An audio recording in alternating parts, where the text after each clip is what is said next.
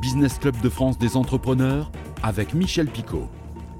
Soyez les bienvenus dans le Business Club de France des entrepreneurs. Cette semaine, on va jardiner utile. Tout de suite le sommaire.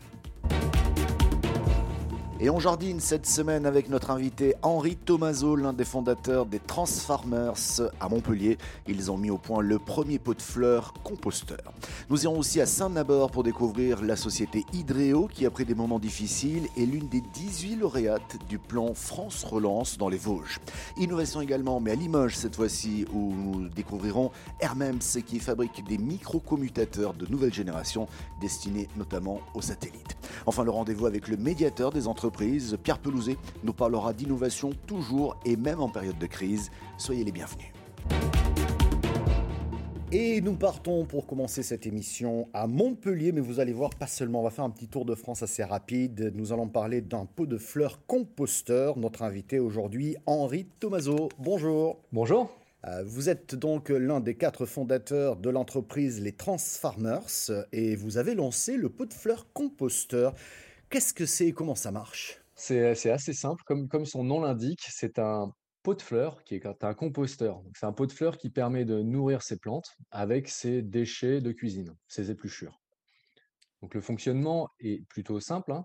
C'est, on a une partie composteur qui est reliée à une partie pot de fleurs et l'un va nourrir l'autre tout en fabriquant du compost. Alors pour être concret, euh, c'est un pot de fleurs avec deux vases, deux contenants, hein. euh, l'un pour accueillir la terre et donc la plante ou la fleur, et l'autre pour recueillir les déchets organiques. Euh, et les deux vases sont communicants avec une solution propre à vous. Euh, et puis il y a aussi des vers de terre à l'intérieur, des vers qui viennent de Quimper. Oui, tout à fait. C'est un... On parle de lombricompostage, c'est-à-dire que des vers qui sont à l'intérieur du système Euh, vont travailler, euh, vont transformer ces épluchures à la fois en, en, en un terreau fertile, euh, gorgé de nutriments. Et au cours de ce processus, euh, l'eau euh, va aussi s'évaporer, euh, le compost va se déshydrater, mais cette partie, euh, on va dire, d'eau, de vapeur, ainsi que de, de certains nutriments, va être absorbée par la terre du compartiment pot de fleurs et ainsi alimenter la plante. Et donc, euh, lui donner un, un engrais naturel, hein, si, si je vous suis bien. Alors, je disais que ce pot composteur est en grande partie fabriqué en France, à l'exception peut-être des deux bouchons en liège qui, eux, viennent du Portugal. Euh, pour le reste, euh, cela se passe dans nos régions. Pour les vers, on l'a dit, ils viennent de Quimper. Mais pour le reste, vous avez réussi quand même à créer un écosystème en faisant travailler bon nombre d'artisans autour d'une idée assez innovante, finalement. Euh, vous travaillez avec euh, quelle P M E, je dirais, dans nos territoires ? Oui, alors la, la pièce principale euh, qui est en terre cuite, elle est fabriquée euh, à Amance, donc c'est près de Troyes. Euh, cette pièce, euh, il faut savoir que c'est une production qui est artisanale, qui prend beaucoup de temps. Il y a beaucoup d'étapes très minutieuses de fabrication parce que sa forme euh, est complexe, mais cette forme sert en fait le, le design de l'objet et sa fonction euh, principale. Donc c'est du travail à la main qui prend beaucoup de temps et, et, et c'est un travail qu'on a confié euh, aux poteries d'Amance euh, qui font ça, euh, qui font ça euh, très, très, très, très bien. On a euh, par ailleurs dans le système une paroi en, en plastique régénéré euh, qui, elle, est en plastique injecté, euh, à par- fait à partir de matières plastiques qui sont des résidus d'industrie que l'on, que l'on utilise pour faire cette, cette membrane. Donc celle-là, euh, on l'injecte du côté de la Normandie. Voilà. Euh, ensuite, on a une coupelle, parce que comme tout pot de fleurs, euh, il est bien d'avoir une, une coupelle pour à la fois protéger le sol, mais aussi euh, réceptionner des, des excès, quelqu'un qui aurait trop arrosé son pot, par exemple. Et cette coupelle, elle est fabriquée euh, près de Pontarlier, euh, en France aussi. Donc, euh, c'est aussi le, le, le, le souhait que l'on a, les valeurs qu'on défend, c'est... Euh, on veut produire de façon locale. Euh, on a toutes les compétences nécessaires en France, même si certains métiers, il faut le dire, euh, ont tendance à se perdre et à, à du coup s'exporter. Euh, comme la poterie, il reste encore euh, euh, voilà, une partie d'industrie qu'il faut, qu'il faut à, à tout prix valoriser euh, sur, sur, sur le territoire. Henri Thomazo, vous restez avec nous depuis Montpellier. On va parler de, de vos projets, mais tout de suite, c'est Éco-Région. Dans Écorégion cette semaine, direction Saint-Nabord pour découvrir la société Hydreo, spécialiste des équipements hydromécaniques pour les ouvrages hydroélectriques et qui est l'une des dix-huit lauréates du plan France Relance dans les Vosges. Un reportage d'Anthony Sapp et de Nicolas Brédard de Via Vosges. C'est l'une des entreprises vosgiennes soutenues par l'État dans le cadre du plan France Relance. Elles sont dix-huit en tout, accompagnées dans de nouveaux investissements avec une enveloppe globale de douze millions d'euros. Voici donc la société Hydreo, une entreprise qui a vu le jour ici à Saint-Nabord à la fin des années soixante-dix. Elle sera liquidée en deux mille dix-neuf mais reprise dans la foulée par le groupe nancéen H P P. Son activité ne s'est finalement jamais arrêtée. Activité de fabrication et de maintenance d'équipements hydromécaniques pour les ouvrages hydroélectriques et fluviaux, avec des clients comme V N F ou E D F. Elle a en revanche, comme beaucoup, tourné au ralenti pendant le premier confinement. C'était plutôt compliqué, oui. Euh, il y a certains de nos clients qui ont euh, reporté certains marchés. Il y a eu beaucoup de décalages euh, en termes de chiffre d'affaires. Il faut s'adapter, donc chômage partiel par roulement sur, euh, sur tout ou partie de, des différents services de l'entreprise. Mais depuis, l'activité a retrouvé un rythme à peu près normal. Le carnet de commandes est bien rempli avec des chantiers en France, surtout, et parfois à l'étranger, avec la conception, la fabrication, l'installation et la mise en service de pièces de chaudronnerie particulièrement imposantes. Alors vous avez devant vous une, une turbine euh, Kaplan à siphon, hein. L'objectif est de produire de l'énergie hydroélectrique. Euh, c'est une machine qui est capable de produire euh, trois cents kilowatts. Euh, elle est destinée à un client privé euh, dans le sud de la France.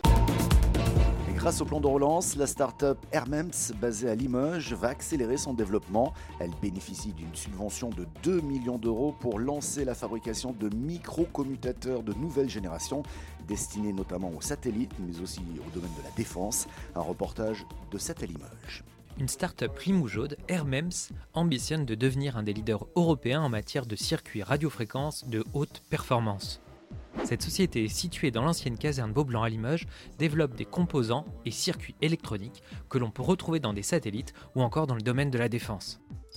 AirMEMS a mis au point une nouvelle génération de micro-commutateurs pour laquelle elle vient de décrocher une subvention de deux millions d'euros dans le cadre du plan de relance. AirMEMS, c'est une entreprise qui conçoit, fabrique et commercialise des composants électroniques qu'on appelle des MEMS. Ce sont des commutateurs. Un commutateur, c'est un composant qui permet soit d'isoler du courant électrique, soit de faire passer du courant électrique pour assurer une fonctionnalité. Donc on en retrouve par exemple dans les téléphones portables, on peut en retrouver dans les voitures, on en retrouve dans les avions, on en retrouve dans les trains.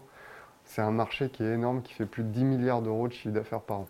Le commutateur mis au point par AirMEMS est beaucoup moins volumineux, il consomme moins d'énergie et permet également de réduire les coûts par rapport aux technologies actuelles. Notre invité cette semaine, Henri Thomazo, l'un des fondateurs des Transfarmers, entreprise montpelliéraine qui a lancé le pot de fleurs composteur, un concept original, composter à la maison et rendre ce geste ludique finalement pour les enfants. Mais les Français sont-ils prêts à le faire ? Ont-ils pris conscience, notamment en milieu urbain, que l'on peut recycler ces déchets organiques ? Oui, c'est vrai que la, la, la, la prise de conscience euh, est assez récente euh, en milieu urbain. Mais elle est bien là, c'est-à-dire qu'on on, on, on est, on, on est sollicité euh, euh, de plus en plus euh, pour aussi expliquer, parce que c'est bien beau de composter, mais il faut aussi avoir compris un peu la démarche et, et, de, et de quoi il s'agissait.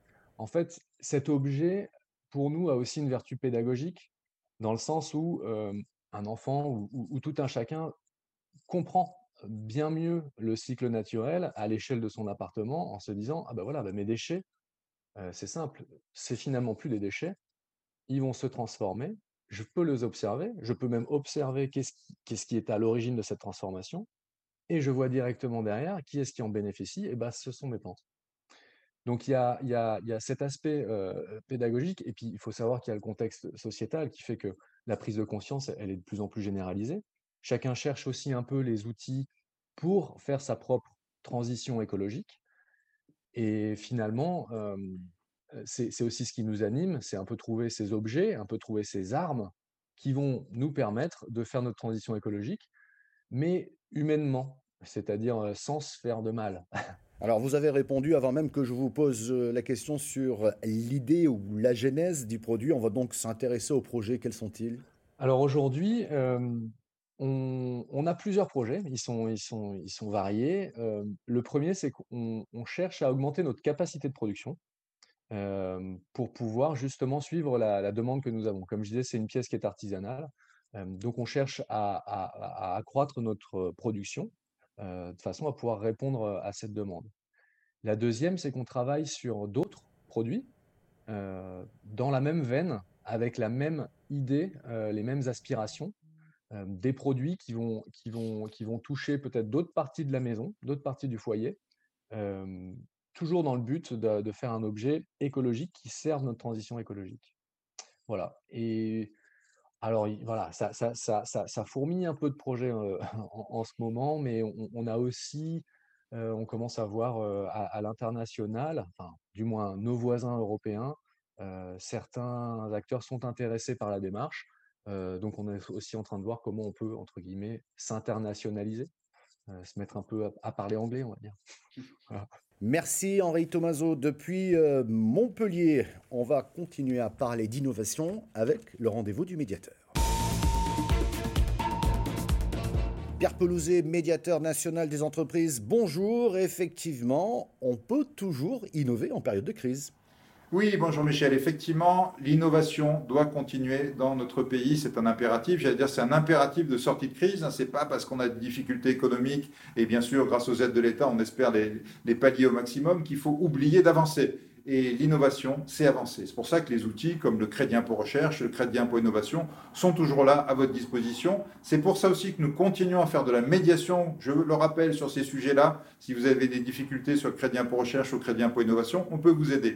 Et c'est pour ça surtout qu'on continue à avoir notre liste de cabinets conseils référencés sur les sujets du crédit impôt recherche. Vous savez que si vous êtes une petite entreprise, vous aurez peut-être besoin d'aide auprès d'un cabinet. Et, et ces cabinets conseils, il vaut mieux choisir un cabinet référencé dont nous avons pu établir avec l'ensemble de la profession que c'était des cabinets sérieux. Nous avons d'ailleurs de nouveaux cabinets, au-delà des cinquante qui étaient déjà en place. Il y a quatre nouveaux, donc je vais les citer. Ce sont plutôt des, des petits cabinets, mais c'est important que vous les connaissiez.